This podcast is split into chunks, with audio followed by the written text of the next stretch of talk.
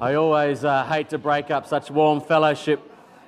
We do have a lot to cover this morning, however. Uh, you might often, when you look up the Ten Commandments, you'll see uh, preachers and churches often like to give a separate week to each, in, each, each commandment, but I thought we'd, uh, we'd zip through them uh, this morning.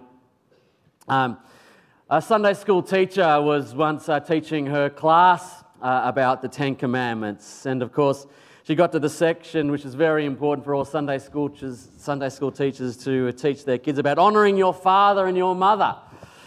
The teacher then asked the kids, Now, can you think of a commandment that teaches you how you should treat your brothers and your sisters? And without a moment's hesitation, little Johnny shot up his hand and said, You shall not murder.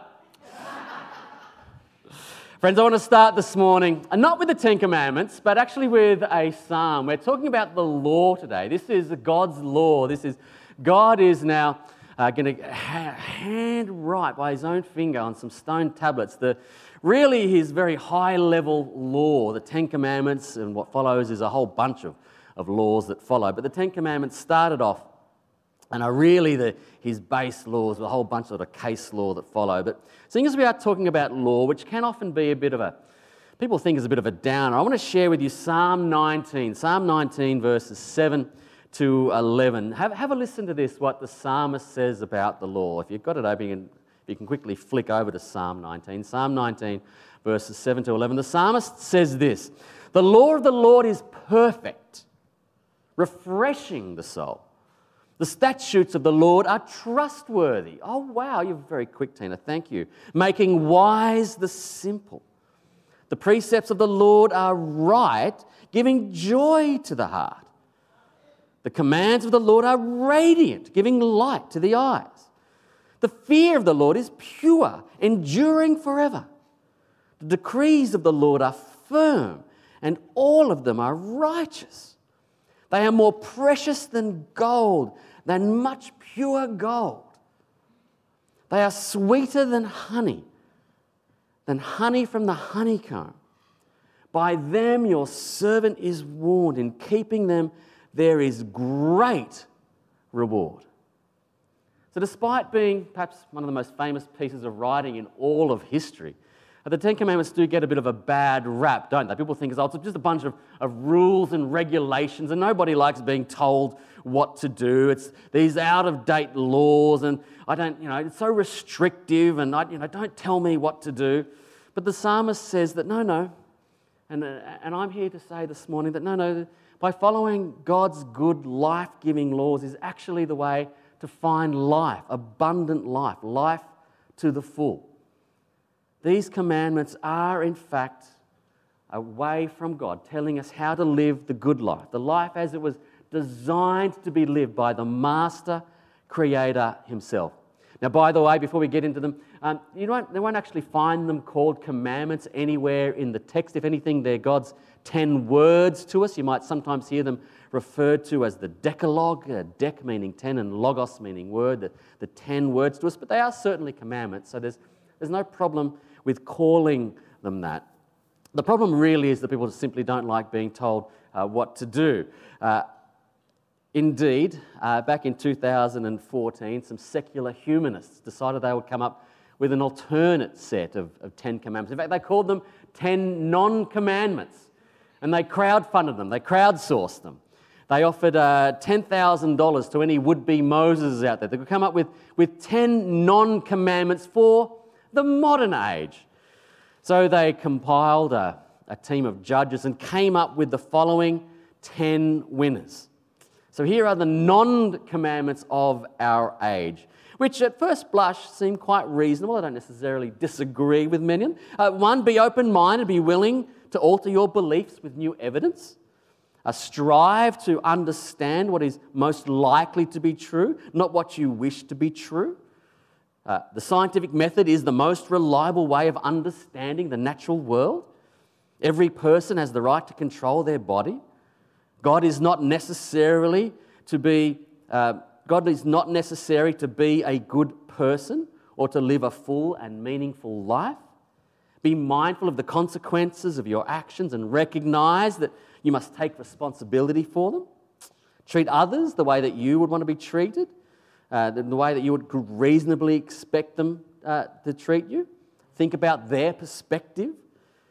Uh, we have a responsibility to consider others, including future generations. Number nine, there is no one right way to live. And number 10, leave the world a better place than you found it. Sounds pretty reasonable, doesn't it? Sounds pretty good. I don't necessarily disagree with, with most of those. Um, the problem is, if you do scratch beneath the surface a bit, you will find that there are some pretty stunning contradictions. Apart from the fact that the scientific method comes down to us from Christian scientists like Francis Bacon, I mean, how do you, how do you make sense of the ninth non commandment that in fact there is no one way to live, when in fact they are telling you 10 ways to live?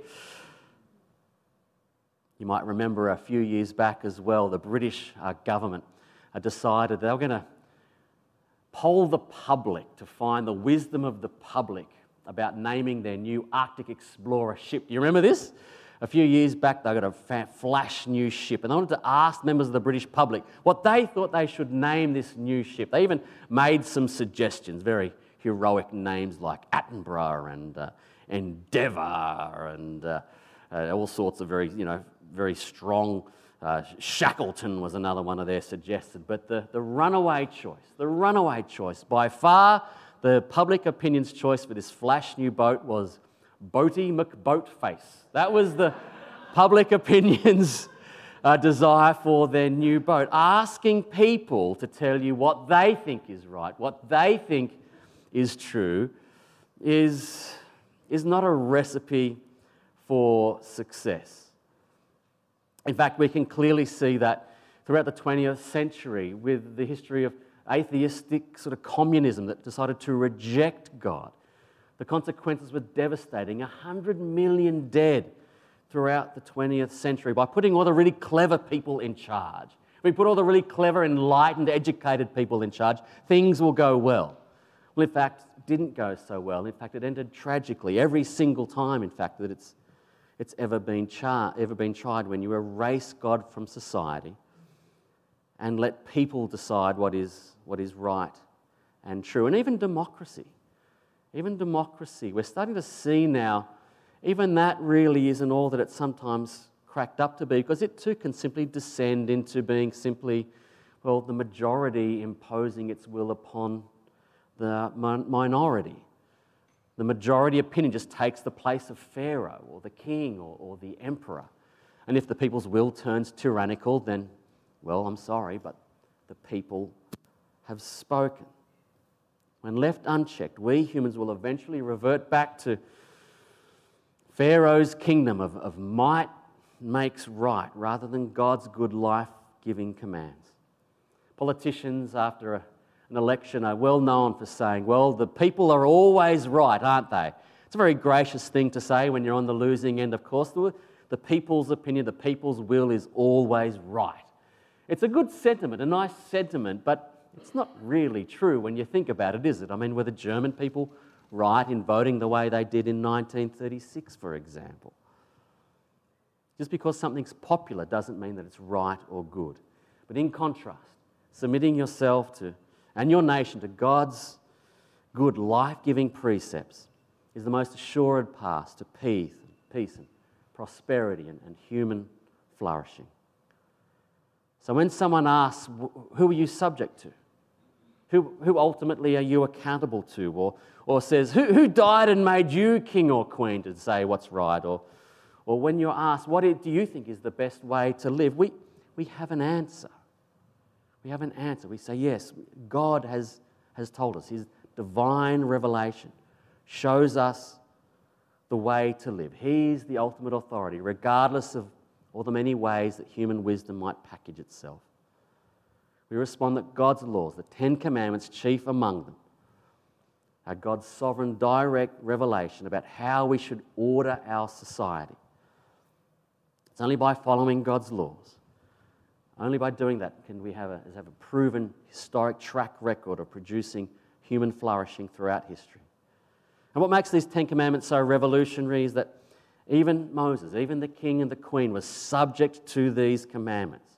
No one was above them. This is unheard of at the time. It's no exaggeration to say that these Ten Commandments have perhaps been the most influential piece of law ever given. So, whether or not you believe in them or not, whether you believe them, you think they're right or not, it, it should be of interest to you, even just in terms of curiosity's sake in world history, especially Western history, such as our own, that we shouldn't be ignorant of them. So, let's get to the text uh, today, the context of today's reading. If you've been following along with us here at Church in the Marketplace, if, if you're new, know that God's people have been slaves in Egypt for about 400 years at this point, but are now free. Moses has famously gone to Pharaoh and said, Let my people go, but not just let my people go, let my people go in order that they may worship me. Well, they're now at Mount Sinai. Uh, that wasn't always what has happened. They've always haven't been terribly worshipful. There have been some mumbling and some grumbling. Um, so, knowing that his people would need to be shown the way to live free, to live well, God gives them this law, starting with the Ten Commandments, as guideposts to the good life. Let's have a look. Exodus chapter 20, verses 1 through to 21. And God spoke these words I am, I am the Lord your God who brought you out of Egypt, out of the land of slavery. You shall have no gods before me. You shall not make for yourself an image in the form of anything in the heavens above or the earth below or the, or the waters below. You shall not bow down to them or worship them, for I, the Lord your God, am a jealous God, punishing the children for the sin of the parents of the third and fourth generation of those who hate me, but showing love to a thousand generations of those who love me and keep my commandments. You shall not misuse the name of the Lord your God, for the Lord will not hold anyone guiltless who misuses his name. Remember the Sabbath day and keep it holy. Six days you shall do your labor and work, but on the seventh day is a Sabbath to the Lord your God. On it you shall not do any work, neither you, nor your son, nor daughter, nor your male nor female servant, nor your animals, nor any foreigner residing in your towns. For in six days the Lord made the heavens and the earth, the sea, and all that is in them. But he rested on the seventh day. Therefore the Lord blessed the Sabbath day and made it holy. Honor your father and your mother, so that you may live long in the land the Lord your God is giving you. You shall not murder. You shall not commit adultery. You shall not steal. You shall not give false testimony against your neighbor. You shall not covet your neighbor's house. You shall not covet your neighbor's wife, nor his male or female servant, nor his ox or donkey, or anything that belongs to your neighbor. When the people saw the thunder and lightning and heard the trumpet that saw the mountain in smoke. They trembled with fear. They stayed at a distance and said to Moses, Speak to us yourself and we will listen, but do not have God speak to us or we will die. Moses said to the people, Do not be afraid.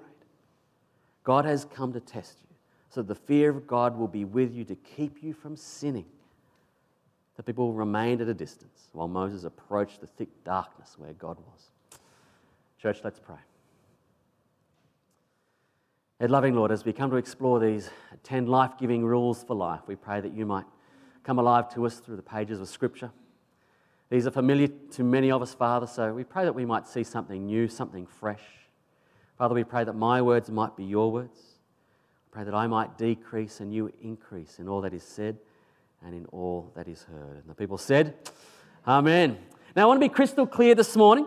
Uh, following these commandments is not how we gain salvation. This is not how we get to heaven. Uh, we know that as followers of Jesus Christ, John 3:16 tells us that God loved the world so much that he sent his only son. God himself broke into human history to pay the price for our sin. All we have to do is accept the gift of salvation for the free gift that it is for the, in the atoning work of Jesus Christ by submitting to him and yielding our life, we are, we are saved. By trusting on Him is how we are saved. So it's important to note that this law that God has now given comes after Israel's deliverance from slavery. The order is important here. God didn't go to the people in Egypt and said, No, okay, guys, I realize you're in slavery. Now here's 10 commandments, and I'm going to come back in a year or two, and if you've been following them, then I'll bring you out of slavery. That's not how it worked. God graciously, sovereignly bought them out of slavery. They are now free. Salvation and liberty has been granted to them by God. And now He's giving them uh, some, some rules for living to ensure that they remain free. Uh, I know that this is how a lot of people think of the Christian faith that you've got to earn God's love. If you keep a whole bunch of commandments, then you will earn God's love and He'll have to let you into heaven.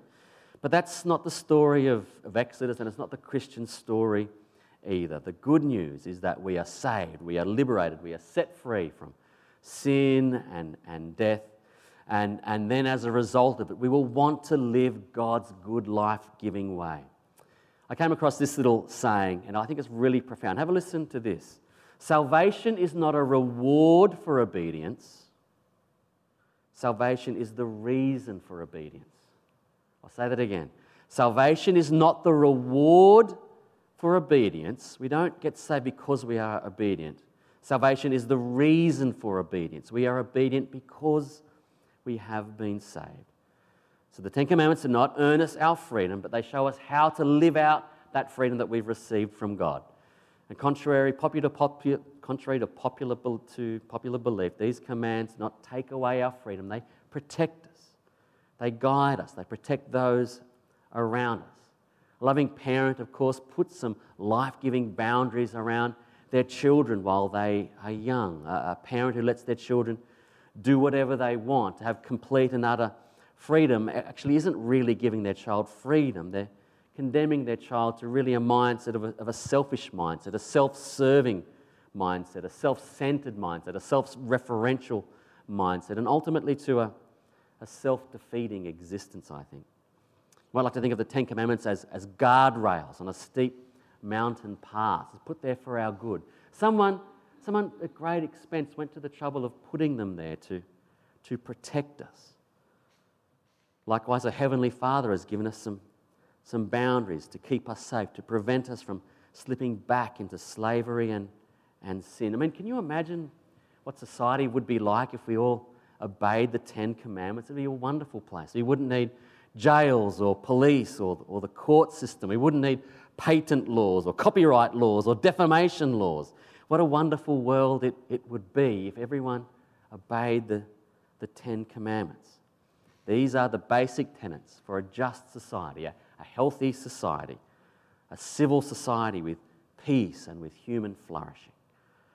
These are founding principles that are followed by a whole series. You look in the following chapters, a whole series of of regulatory statutes. So you might like to think of the Ten Commandments as sort of like a constitution, followed by a series of case law. We might like to think of it in, in that way. The Decalogue, the Ten Commandments, is a word from God to former slaves about how to ensure their perpetual freedom. They're given for a free people in order to stay free. By the way, the Ten Commandments are, are also central in the, in the ethics of the New Testament as well. It's not just an Old Testament thing, it's not just a not just a Jewish uh, thing. Uh, Jesus himself quotes the new commandment, the Ten Commandments, when he's asked by the rich young ruler, What must he do to be saved? Paul also in Romans 13 and 1 Timothy 1 gives a summary of what it means to live out your faith as a follower of Jesus by, by quoting the Ten Commandments. And remember, Jesus in Matthew 5 famously said, Do not think that I've come to abolish the law, but to fulfill them. So you might like to think of the Ten Commandments and the law in general as like a spiritual MRI, a sort of a, a diagnosis. It doesn't actually do the healing. The law doesn't actually do the healing. Rather, it, it points out where we're sick and hopefully puts us on the path to, to healing and wholeness. The law shows us our sin and leads us to the cross of Christ for healing. The law reveals the patterns of God's reality that that He created. We ignore His diagnosis to our peril. So, again, the law is the path to, to the good life, to abundant life. So, let's quickly have a look at each of these Ten Commandments. Uh, like I said, a lot of preachers spend a week on each commandment. But I want to quickly just buzz through, maybe just share a new angle or insight you might not have seen before. I certainly have learnt a lot this week. The first one, you shall have no other gods but me. This is revolutionary. God is our ultimate authority. God is to be our number one, our undisputed number one. What is revolutionary about this is that if God is number one, if God is our ultimate authority, it stops people from being the ultimate authority. It stops any king or tyrant or ruler from claiming ultimate authority. Back in Egypt, of course, Pharaoh was worshipped as a god, he had supreme power. But really, let's be honest, a little bit of Pharaoh in each of us, isn't there? Deep within the human condition. We all like to be God. We all like to control. We all like to have our own way. We all want to be, we want to rule. I want to rule not just in my own life, but even in my interactions with others. It'd be good if I could control them as well. This compulsion to make ourselves God. We don't really say it as explicitly as that. We don't say it aloud as like that. But basically, each of us have a tendency to sort of elevate ourselves to godlike status. So if you care about making a good world, we've got to make sure that we make God God, that no other God is at work in your life trying to create the good life for yourself and others. So let me quickly ask have you tried to make a God? Have you been making a God out of something other than God? Your work, your, your family, your resume, perhaps, your money, your relationships, your, your family, your hobby, or even just the great Aussie pastime of pursuing pleasure. The great Aussie pastime of hedonism can be a, a God for many people, I, re- I reckon. So why not run a spiritual MRI over, over your life today and see if you've been elevating anything other than God Himself to godlike status in your life. The second commandment to not make any images is, is very similar. This separates God, the Creator, from His created order.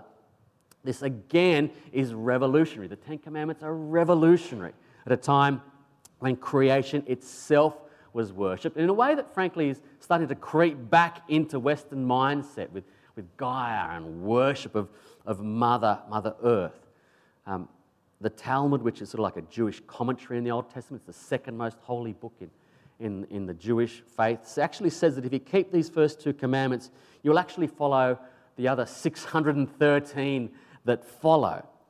So these first two together is God saying, Don't confuse me with the created order. Don't, don't elevate anything in His creation to be God, and don't bring God down into the created order. Third commandment is you shall not misuse the name of the Lord your God. Now, historically, if you grew up in the church, of course, many of us think of this as a, as, as a prohibition against using God's name as a swear word. Now, that's good advice, I think, and I still wince a little bit inside when someone takes the Lord's name in vain when they use, when they say God or, or Jesus Christ as a, in a way that is that is, is, is, is not honoring to Him, or when they hit their thumb with a hammer or, or something bad happens. I, I think that's good advice, but I, I want to say this morning this command actually runs deeper than that. This is actually about not co opting God into your agenda. This is the beating heart here is, is actually a prohibition against using the authority of God, against using God's name to flex your own power your own authority, for your own ends. That is saying, God says you must obey me. Or using God for your own ends. It's, it's making, you see how it's, it's making God serve you rather than bending your knee before God. Tyrants down through the ages have tried to do this, of course, to claim God's authority, to manipulate and to control and, and to abuse. Fourth commandment is keep the Sabbath holy. Now, the Sabbath, interestingly, is the only ritual in the Ten Commandments. It's one of only two positive commandments, this one and the next one. Uh, remember, holy means to be set apart. We're called to set apart the Sabbath. Holy means to be set apart or other than or higher than or, or special. So the Sabbath mercifully, lovingly sets limits on production. It ensures rest for everyone. Again, this is revolutionary in its time. Even the servants get a rest. Even the foreigners get a rest. Even the animals get a rest. Of course, this stands in stark contrast to the hard labor they've been enduring back in Egypt. It's protection for the vulnerable people. And it's huge in our society still today, I think, isn't it? We're so zealous to produce wealth as a way to sort of puff myself up, to give myself meaning and, and, and purpose, to sort of identify myself, rather than just simply resting in knowing that I'm God's precious child and, and resting in that and defining myself by my, by my relationship with God rather than all of my stuff. think too, keeping the Sabbath is also a good way of staying humble. It says, The world doesn't depend on me. Ministers need to hear this. I'm sure many of us need to hear this. The world doesn't rely on you. You can take a day off and the world will still keep on spinning. Amen? So it's actually a testimony to the world that we have a higher end, that we trust God to keep the world spinning, that I can unburden myself and take a day of rest. It's also, of course, an echo of creation, isn't it? It's an echo of creation, God resting on the on the seventh day. It's when we observe our Sabbath, we're saying to the world, no, no, this world wasn't created by some random cosmic fluke. God made this world, not chance. It's a countercultural rebuke these days to a lot of what the world will want to try to teach our kids and teach us that no, no, we can rest in God's love. It is God who made the world and everything that is in it. So let me ask if I come to your house on a, on a Sunday or whenever you take a, a day off. Uh, Friday's my, my Sabbath these days. Um, would it be special? Would anyone know that it's set apart? Is it holy? How would I, how would I know that your Sabbath is, is set apart? Or is it just like any other day of the week? It's something that I think we've really lost, lost touch of in Western society and probably lost touch of in the Protestant church a little bit, I think. And I think we're the poorer for it. Um, our Jewish friends, of course, since moving to the eastern suburbs, I've gotten to know a lot more about Judaism than any Hills boy has ever known from Galston. And, and look, I think many of you will realize our Jewish friends take their Sabbath very seriously, don't they? Friday night is Shabbat. They, they gather as a family, and, and, it's, and, it's, and it's important. It's one of the ways that they've really maintained their identity as a, as a culture while being immersed in other cultures down through the, down through the millennia. I heard one of my favorite commentators, Dennis Prager, who's a, a Jewish um, scholar tell a story about how he invited a friend around to his house for Shabbat. And such was the effort and the commitment that this family exhibited in keeping the Sabbath that his friend exclaimed, You have Christmas every Friday night. What a challenge for we Christians, yeah? To keep, uh, to keep the Sabbath, to make sure that we are declaring to the world, no, no, I'm resting, I'm taking a day of rest, relying on God, letting go for a day. There's much more we could say about that. But number five, honor your father and your mother. Now, this command is seemingly on the wrong tablet, isn't it? Uh, the first four about our sort of our, our vertical relationship uh, with, with, with God, and uh, but this one is sort of turns sideways, horizontally about how we about how we relate to each other. So the first four about a horizontal, rela- uh, vertical relationship um, with God. It sort of seems to be a bit of a linchpin, a turning point between the vertical and the horizontal. It's like honoring our parents is a sort of takes our gaze from God and then turns it horizontally to how we should be relating justly to one another here on earth. It's almost as though honoring our parents is the conduit or, or the link between our relationship with God and our relationship with each other.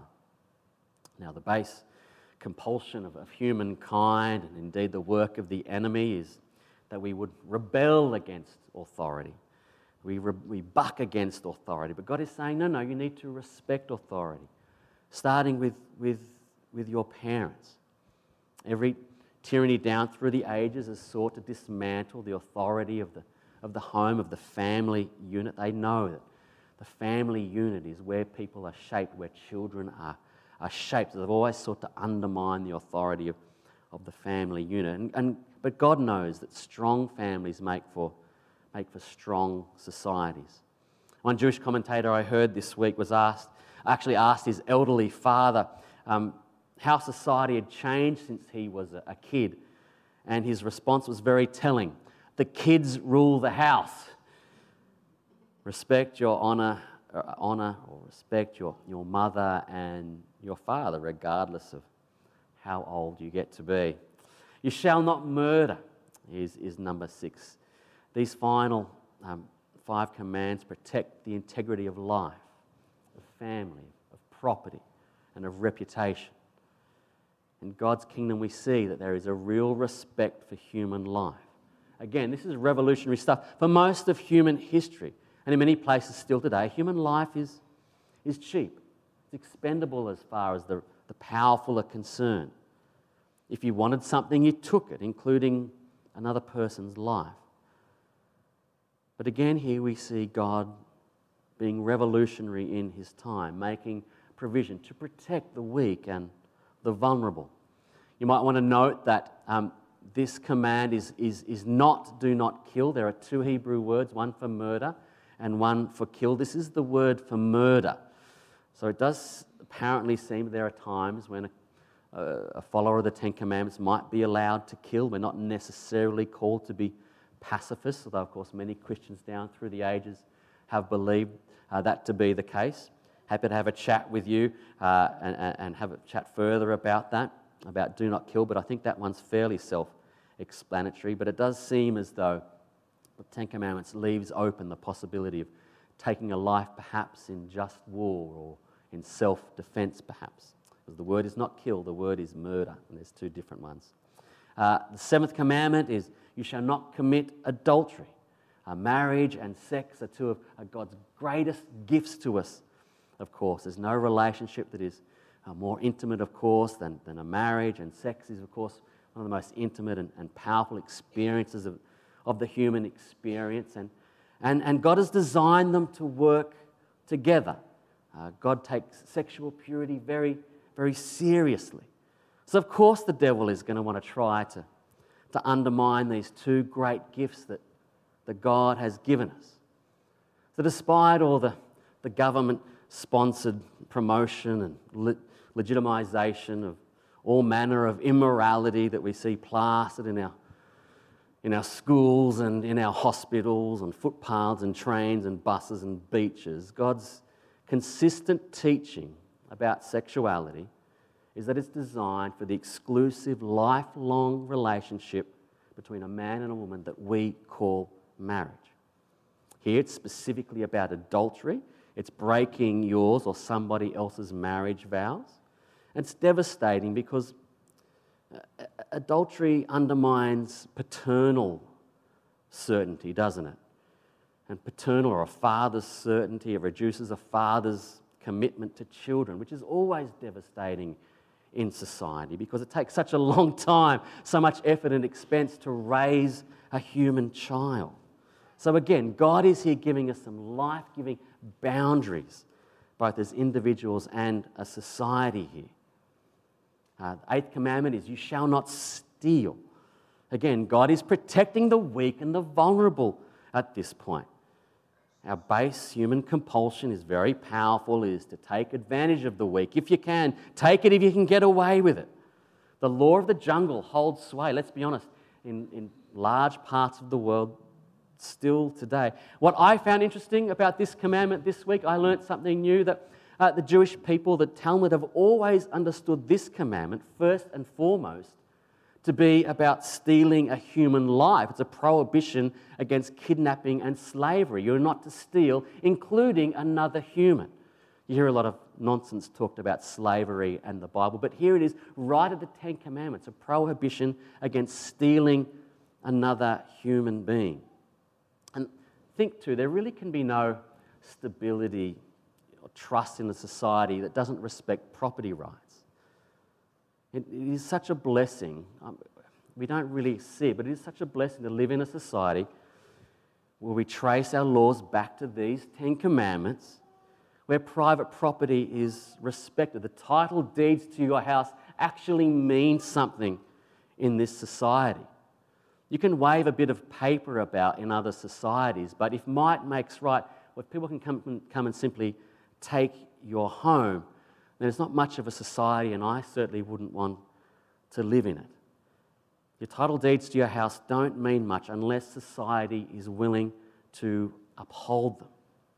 The ninth commandment is to not give false testimony against your neighbor. Quite often we think of this as do not lie. Um, and that's kind of the gist of it, of course, but the context here is, has sort of a, a legal sort of a framework here. It sort of has the context of a, of a courtroom. Um, witnesses were everything in the, in the ancient world. Of course, today, witnesses are important as well. But today in the courtrooms, we have all sorts of, we have DNA testing and, and video recordings. They didn't have any of that. They had eyewitnesses. So if you want, someone wanted to stand up in a court and accuse you of doing something wrong. And if they could get a second person to stand up and say the same thing, well, your life was, could be in jeopardy. Lies hurt people deeply. So, this command is meant to protect life, it's meant to protect reputation and marriages, property, and to protect honour. God cares very much about justice. Both then and now, in many parts of the world, the weak really have no effective legal protection. But in God's kingdom, we see this command in Command 9 that there shall be integrity and impartiality in the judicial system. Good justice provides good, thriving societies. And finally, number 10, you shall not covet. To covet is to yearn for something um, that belongs to another person. The Bible speaks against this sin of coveting, by the way, um, in, the, in the strongest of terms. In Romans 1, Paul includes it in quite a list. He says, And since they did not see fit to acknowledge God, he gave them over to de- a debased mind uh, to do what ought not to be done. They were filled with all manner of unrighteousness, evil, covetousness, and malice. So, covetousness is named there with evil and malice. They're full of envy and murder and strife and deceit and maliciousness. They are gossips. In Ephesians 5, he says, Sexual immorality and all impurity or covetousness must not be named among you as is proper among the saints. So, note, coveting is, is not simply having desires, it's not having ambition. The 10th commandment does not prohibit every kind of longing or want or, or, or, your thoughts of wanting to have something better. That's not what it's about. Nothing's wrong per se with, with wanting a nice house or a nice car or a nice wife or, or husband, or let's be honest, for many people, simply wanting food on the table or a roof over, over your head. It's a problem, however, when you want his wife or her house or his car one way of looking at this commandment is to see that it's an internalization of the seventh and eighth commandments. It moves from do not steal or commit adultery to don't even desire to take what doesn't belong to you. Our problem is not that we desire things, our problem is that we desire the wrong things. We desire, we desire the right things in the wrong way. C.S. Lewis famously uh, described the problem. He said, like an ignorant child who wants to go on making mud pies in a slum because he cannot imagine what is meant by the offer of a holiday by the sea. We are far too easily pleased. I like that. We chase after the world's fleeting pleasures. But God doesn't say to us, shame on you for wanting things. He simply says, I can give you so much better and things that are more lasting than these trivial trinkets that we sometimes chase after. So, in closing, I want us to note uh, the thunder and lightning at the end of this, of this passage, is immediately after the Ten Commandments are given. The, the people are, are terrified. Uh, God's laws are cosmic in their significance. Uh, I think we're so desperate sometimes to make God not look terrifying that we knock the teeth out of the, the lion of, of, of Judah. God is, is is terrifying. The Lord is tremendous and mighty. There needs to be a good, healthy fear and respect and reverence for what He tells us. If you know the story, you'll know that while Moses is, is up the mountain getting the law, the people are, are rebelling against God, worshipping a golden calf that they've made, which they've covenanted not to do. And there's a lot of people end up getting killed as, as a result. God is very, very serious about his life giving laws.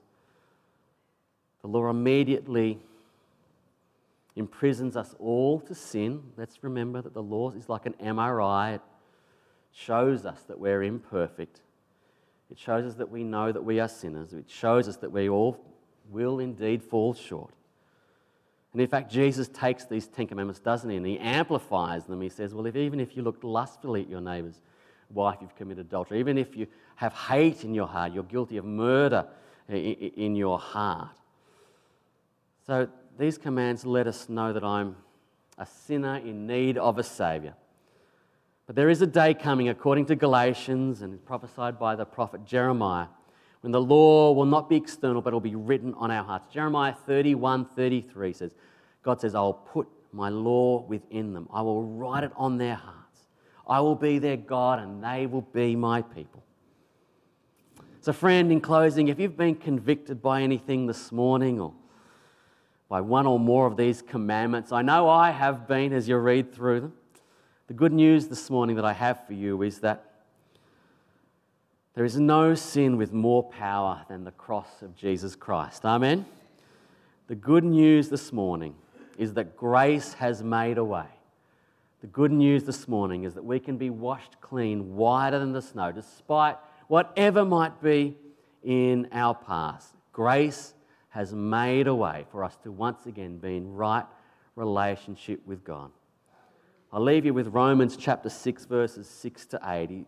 Paul says, Our old sinful selves were crucified with Christ so that sin might lose its power over our lives. We are no longer slaves to sin. Praise God. Can I get an hallelujah? We are no longer slaves to sin. For when we died with Christ, we were set free from the power of sin. And since we died with Christ, we know we will also live with him. Friend, die to yourself today. Live in Christ, shunning sin, and live the good life in this life and the next. Amen? Amen. As our band comes up, I might just pray for us. Say, let's pray. Our loving and gracious God, thank you for your life giving law.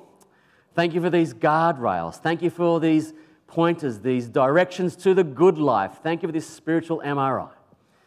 Father, we pray that we might take heed of what we see.